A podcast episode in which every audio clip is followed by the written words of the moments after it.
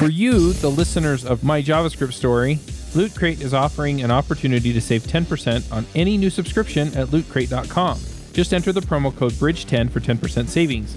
Loot Crate is one of my favorite things. Every month I get a box in the mail, costs less than $20, and it comes with all kinds of goodies. I have stuff from just looking at my shelf Batman, Spider Man, Ninja Turtles, Back to the Future, Lord of the Rings, Star Wars, and much, much more. So if you're a geek, a gamer, anything like that, and you want cool stuff to put around your office, cool t-shirts, comic books, etc., then definitely check out Loot Crate.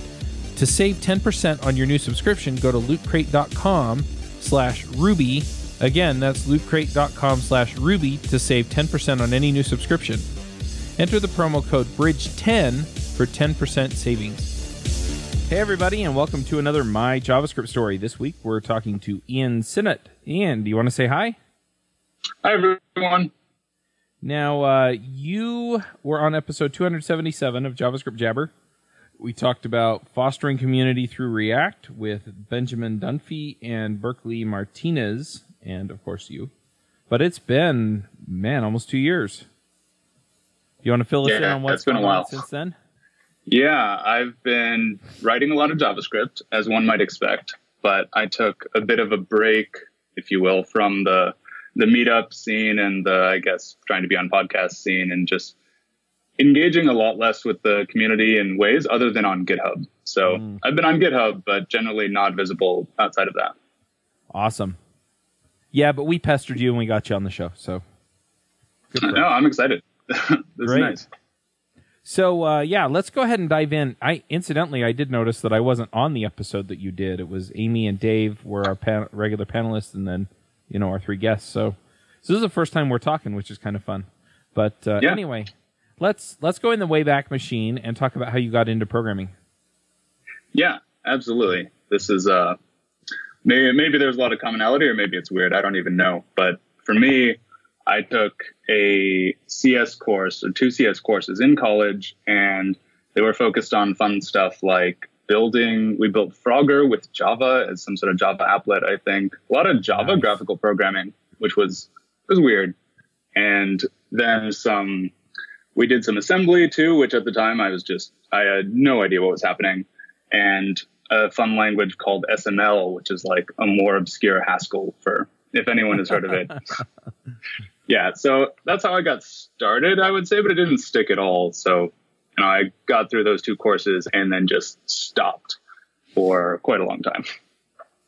So what made you come back then? Uh, it was this has been kind of a theme in my life, like stop start things that I end up learning. Like Vim was one of those things for me. But I did um after that, you know, a couple years later after that course, I decided that I wanted to get back into programming. So I started doing HTML, but the project that I did was an HTML email template. Mhm. So it was kind of more just bashing my head against a wall because I was programming HTML like it was the mid 90s or something. Tables everywhere, rendering inconsistencies, and it was it was no fun, but it did get me back into at least writing monospace font code in an editor, which was unusual. That was a new skill. Nice. So that after that though, there was another break as there is, but then finally I met someone who I was talking to someone at a meetup in 2013 or something, and he said he told me about oh how he had built a store, and I wondered you know what how he did it, and he had integrated with Stripe. Mhm. But to me, that was just, I hadn't met anyone, I guess, who had really engineered things before. So I was just mind blown. I could not believe that someone actually built a payment system. Even though he didn't build Stripe, I was just, Mhm. I was mind blown. And so I began looking into more seriously. I asked this person for advice and I got into PHP and WordPress. So my history of starting a program was just a laundry list of technologies that a lot of programmers today would just cringe at. well, WordPress is still widely used. I have a neighbor who does Laravel and loves it. So, you know, as much as we kind of cringe at some of these technologies, they've come a long way. And I, I kind of hesitate to uh, make fun of anybody because of their uh, technological choice. But at the same time, yeah, you know, it's we've got so many nice tools out there, and so it's you know, why wouldn't you pick one of these really nice gems that we have out here? So, Yeah, yeah, especially for greenfield projects. But uh, I get it. When you know something and you know it well, I mean, that's what JavaScript is for me now. So it's the go-to tool. It's the hammer to all the nails of problems that Yep, happen. absolutely. So, what was it about web development that got you excited, as opposed to maybe doing mobile or uh, embedded systems, or you know, there are a lot of options out there. Yeah, yeah, that, that's a really good question because I, having talked to a number of beginning programmers, I try to articulate that as well. You know, why why you should start here, why it's a good idea. And I think with the web in particular, it's very high level, so you don't have to deal with you know what the garbage collector does for you. You don't have to really understand how computers work. You don't have to know anything about memory. Uh, you just kind of learn some syntax, and you can get some very quick wins. And that's the thing that I think makes the web platform amazing to learn on is those quick wins. And not just the quick wins, but the speed of iteration too. You can make something, it'll work or it'll break, but you'll know really quickly. And you can open up the Chrome Dev Tools and you can get almost instant feedback on this works or this doesn't work. There's just a lot of this really good feedback that allows you to iterate quickly instead of, I don't know, changing some code and compiling for some undetermined amount of time and then waiting to see if it worked. Yep, makes a ton of sense. So, uh, when you got into the web development with PHP and JavaScript and WordPress and stuff, up until fairly recently, WordPress was very back end oriented, not very front end oriented at all. So, what was Yeah. it that made you cross over into JavaScript? Yeah, it was. I think it was that I really liked, still do, really like native applications. I really like apps that are just you know snappy, that feel responsive, and that that do what you want them to do, seemingly quite quickly. Mm-hmm. And when I was getting into these things, you know, that this is still the case. There are a lot of applications that are just, you know, a back end application that'll serve up some HTML and it's all dynamic HTML and you have to do a full page refresh for every Uh-huh. action you do. There's plenty of that, but the whole rise of the single page web app really made me excited about it because I saw these native like experiences on the web with its extremely fast iteration pace, with its high level language. So that's what that's what excited me and still does. Interesting, especially since I talk to a lot of people who they really hate single page apps.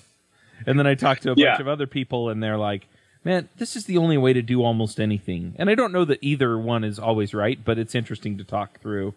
Yeah, people definitely. I understand the point that it's like if everything is a spa, it's kind of like well, these spas are they're taking over the world. I don't want a spa. I want a native application, or I want something that just works for what I uh-huh. want it to do. And uh, I get that. I think there are a lot of applications that simply wouldn't exist if it wasn't possible to build and like you know spin up something really quick. Yeah, So yeah, net positive. I think. I think so too. I mean, some of these apps, from what I can tell, you know, they, they really kind of shine because they're highly interactive and they do a lot of things for you. And then, yeah, I've also talked to some people and it's like, you know what? I just kind of need an animation here and an animation here. I can make the server render the rest. And so, yeah, I, I kind of see both sides of that argument. Yeah, it's they're all just tools, and yeah, single page apps probably do get overused, but it's a tool that works, so it's going to get used. Yep. Well, and sometimes it's just fun. It's like, okay, I'm, I'm doing this technology. Let me see how far I can take it. Yeah, yeah, definitely. It actually reminds me of WordPress since we were talking about it. Like I, I was using WordPress to build all sorts of things that WordPress is a terrible option for, and nice. so you don't. No, WordPress is not great for so many. Like it's good for blogging. WordPress is great for blogging, Mhm. and then you're building stores on top of it, or you know these things that people still do. I'm not against people doing it. I just all I knew if I did it. If I'd known other languages, I would have used other languages. Yep, absolutely.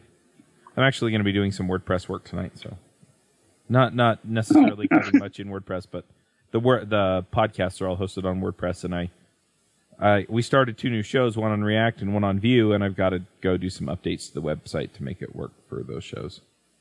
Oh, nice. So anyway, but this show about you, not me. So so so what what's kind of your uh, flavor of choice then? If you're doing single page apps, you're probably using Vue, React, or Angular. Yeah, yeah, those are those are the big three. Uh, React, React. is.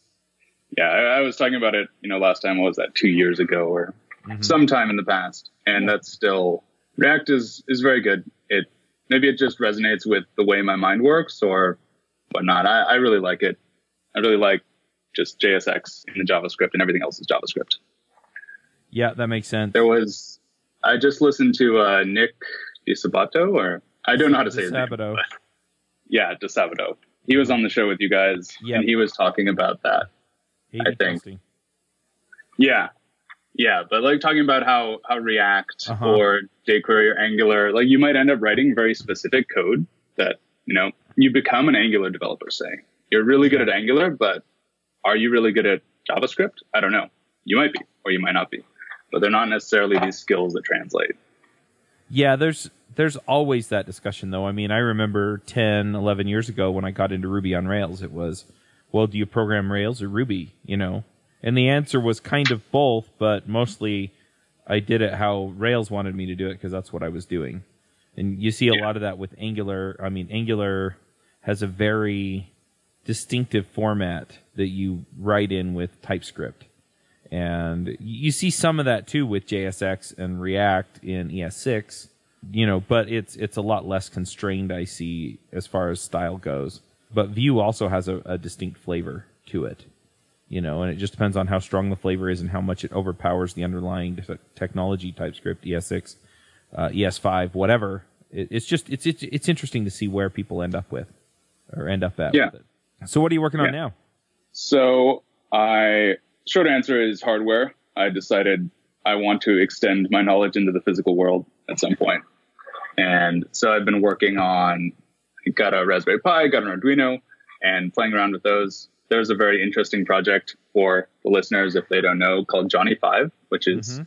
JavaScript on your Arduino or a whole bunch of devices. But if you want to program something that normally would take, you know, a C-like language, I think, I'm not sure exactly what the Arduino language is, but it looks a lot like C. You can do it in JavaScript, which Yeah. is quite nice. Yeah, if it's not C, it's pretty close to it. Uh, Yeah. I've I built a Pinewood Derby track, and the timing is all done with an Arduino. And I downloaded some open source software that somebody had written to run it. And it, yeah, it looks a whole lot like C, but Yeah. I'm, not, I'm not convinced that it's C proper. Right. I think it's some flavoring of it. But Yeah, I, th- I think yeah, I think you wind up pulling in some headers for some Arduino specific libraries, so you can hit pins and stuff. Right. Yeah. So Johnny Five is one of the. I didn't make it a not a pick, but just something that I'd mention because it's it does look really cool. And if uh, this is something that I hear so often, uh, maybe it's just a Bay Area thing, but people talk about how their blinds don't automatically go up and down. This is just one of those things that tons of people want in their home, and that was kind of my motivation. I'm working towards blinds that will automatically raise and lower based on some API that I create. That actually sounds really nice. It'd be nice Yeah. to be able to just yeah sit at my desk and say, you know what, I'm kind of in this mood and have it adjust my blinds, turn my light off or on or at some brightness. Yeah, that that'd be really nice. Yeah, exactly. Well, when you figure that out, I'll let you do all the work. Yeah, no, I'll I'll let you know if it does come to fruition. But that the larger point there is the the reason for me and maybe for other people that might be interested is that learning hardware lets you attach an API to essentially anything in the physical world, which is that's amazing. That's next level. Well, that's the thing that's so exciting about technologies like home automation and stuff, right? Is that it's, you know what, I can get what I want with a minimum of effort. Of course, if you're coding it yourself, it's not really a minimum of effort until you're done, but yeah, it's Yeah. nice, right? It's it's okay, well, I just get what I want. And my kids are all so used to talking to my kids are also used to talking to Amazon Alexa that yeah. Yeah, Alexa raise blind. This is one of those things that needs to work. That's right. Yeah, absolutely. Anything else that you're working on that you want to talk about, or anything anything you've worry. done in the JavaScript community that you're particularly excited about or proud of? One thing I will call out, something I worked on a bit over the past few years was rendering static sites in React. That was Uh-huh. something that I kind of cheerleaded about. And I built some projects around it and, you know, not nothing too nothing high profile at all. But then Gatsby came about. So I'm just gonna mention Gatsby because super popular already. You've probably heard of it if you're listening to this, but it's also a very cool project, which I very much enjoy and endorse and think it's a really excellent way to build a blog or you know content sites with JavaScript and React. Yeah, I think we have an episode coming up on Gatsby on React Roundup. Um, oh, nice. My JavaScript story, we're so far ahead that it's probably already out if you're listening to this. But if we don't have one scheduled, we'll probably have one soon. So, yeah, and and yeah. they're they're interesting projects. I think Vue has Nuxt.js. I've I've seen something similar with Angular Universal. So again, you know, it's and it's funny because these ideas are not new. right you know, we've had static site generators for a long time, but it's okay. Well, I can think about this in the technology I actually use, and it adapts nicely. And the other thing that I see is that some people they actually use a backend like WordPress, and then they use the Gatsby JS to generate all those pages, and then they just serve statically. Right. That's that's a really. I'm glad you mentioned that. I'd forgotten, but it is one of those things where it makes so much sense least I think so, to say I have this WordPress admin UI that anyone managing the content will use. Mm-hmm. And then whoever's building the site, which is going to have all sorts of very custom requirements, most likely, they can build it in React. And you just hook the two together, decoupled, it's beautiful. Yep. Well, the other thing is, is that then if somebody goes to myawesomewebsite.com, then what they wind up with is that it's a static site they can't actually hack. Yeah. So they have to know where your WordPress install is, if they can even access it publicly in order to mess with your website. Right. And ideally, ideally they can't access yeah. it publicly. Keep that private, keep it behind a VPN, and then generate with Gatsby. That is a really nice security model. Yep, absolutely. Cool. What were your projects called? I'd be interested to look at them, even if. Extremely creative names like uh, React Static Webpack plugin. Ooh, Nice. Yeah, I just I'm like I'm not gonna brand this at all. I just wanted to show up in search results, or rather, I didn't know what to name it. So uh-huh. these are the things. Yeah, there's that, and there's a boilerplate I wrote for it. But basically, I just took I wanted to get a list of all your routes from mm-hmm. React Router because it you know it you were just writing a config right. your React Router JSX. So I just parsed that into some routes, then generated all the pages from that and this was my idea of like, I just want to build a React Router app with React and React Router, of course, and then just click a button, run a command, and suddenly I have a full static site for all the static content. Yeah, so, absolutely. And and I love that you know, yeah, uh, whether or not you actually anyone uses it, it's still a proof of concept, right? And you learned what you yeah. wanted from it. Yeah, I learned arguably way too much Webpack. I learned more than I wanted to know. yeah. But it was good. Good stuff. All right. Well, anything else you're working on now that you want to highlight?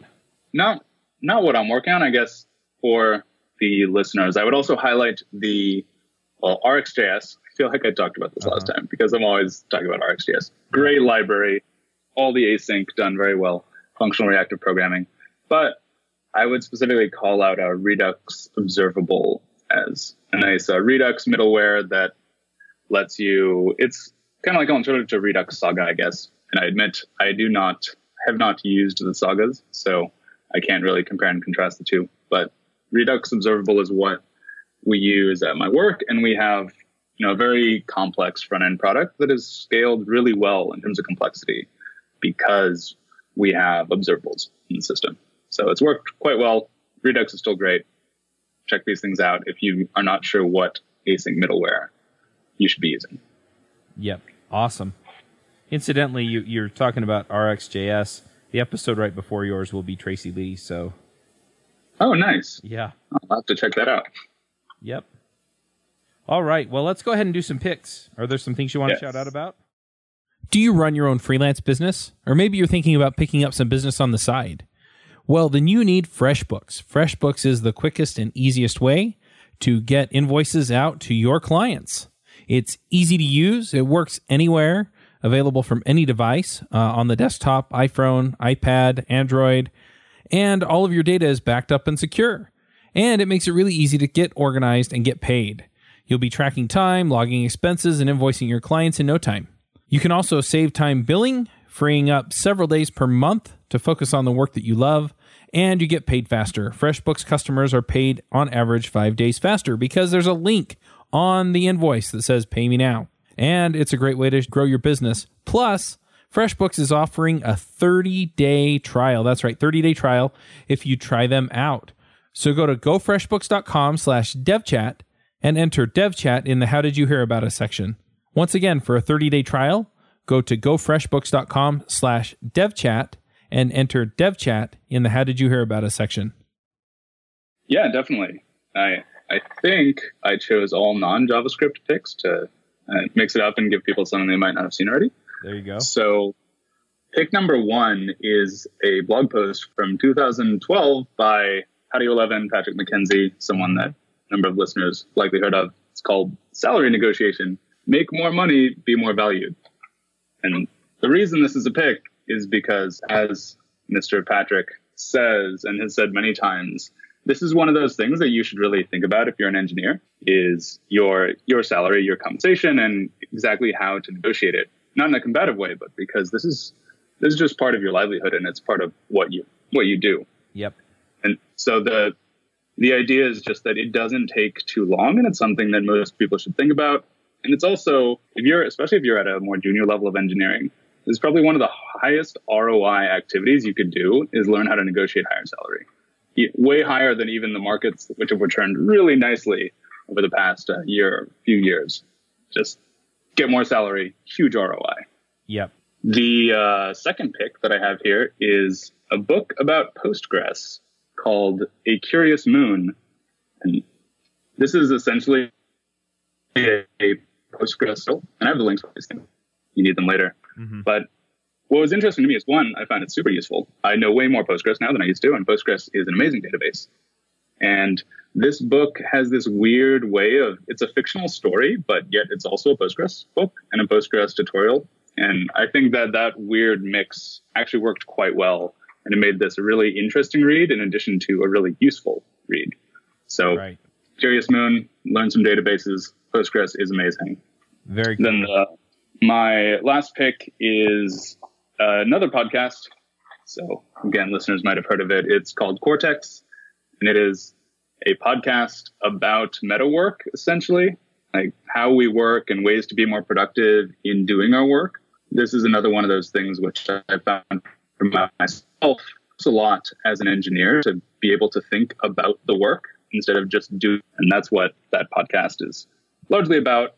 It's perhaps a little bit less technical than a lot of your listeners might like, but I, I've certainly gotten some value from it. So I recommend it. It's an interesting podcast. No, that's great. I love getting more content out there. And that's the thing that I really love about podcasts too, is that nobody's going to go do traditional media about metalworking, right? I mean, yeah. you, you get like we have the Sling TV, which is one of my picks, and they run a commercial periodically for like uh, who make blades, so they have bladesmiths, and it's we're making a blade out of a motorcycle, ah, ha, ha, ha, you know, and oh, yep, that one will that one will definitely cut the head off of this mannequin, you know, and so it's entertainment, right? But if you're really into the craft, it, nobody's going to make a real show about it, right? Here's how right. you here's how you temper the blade. Here's how you you know do all the things you have to do. And so if you're really into that stuff, that's what I love about podcasts is that they're going to get into the nitty gritty stuff where the the people who aren't into it are just going to yawn and be like, dude, you're such a nerd. And you know, but but yeah, if that if that's your thing, it's a big payoff and it's awesome. So yeah, plus one on any pick like that. Yeah, it's such a good medium for this this weird, super in depth niche topic. Yep, absolutely. And uh, the other pick that I have, this is going to come out way after uh, React Dev Summit, but it'll probably come out before or right around JS Dev Summit. So if you're looking at something to do for a week for free, that you know it's all online, it's free to come to live, and then if you want to get the videos and a bunch of other freebies, I'm talking to a bunch of my friends and trying to get like uh, books and stuff like that that I can throw in on the on the tickets. But yeah, if you're looking for any of that, then definitely check it out. That's going to be at jsdevsummit.com. And if you don't know about them yet, React Roundup and Views on Vue are both two new podcasts that we're putting out there currently working on one on Elixir, and then I'm probably going to go off of the language and framework train, and I'm probably going to do something like machine learning as the next show. So keep an eye out for that stuff too. We're recorded out like four or five months for this show, so that's why I'm talking in hypotheticals for some of this because I. I, I don't actually know what shows I'm going to be working on after the Elixir show, but uh, go to devchat.tv and check it out, and uh, let us know what you think and if there are any other shows you want us to hit. All right, Ian, one more question. People want to see what you're working on now or follow you maybe on Twitter or GitHub. Maybe you have a blog out there where you're showing off all your cool hardware tricks. Uh, where do they go? Yeah, the blog is blog.iansinnott.com, a nice Gatsby blog. So you'll either hate it because it's actually a single page application or you'll love it because it's super responsive. And also, I'm on Twitter at Ian underscore S I N N. So yeah, that's where I'm at. All right. Now, when you say iansinnott.com, it's uh, S I N N O T T, right? Yes, we are doing audio, right? Yes. Just want to make sure people you, can so. find it. So yeah, yeah, awesome. exactly. So go follow Ian on Twitter. Uh, go check out his uh, GitHub and definitely go see what's on his blog. All right. Well, thank you for coming and talking to us. We'll have to get you on React Roundup to talk about stuff. And uh, we'll go ahead and wrap this up, and we'll catch you all next week.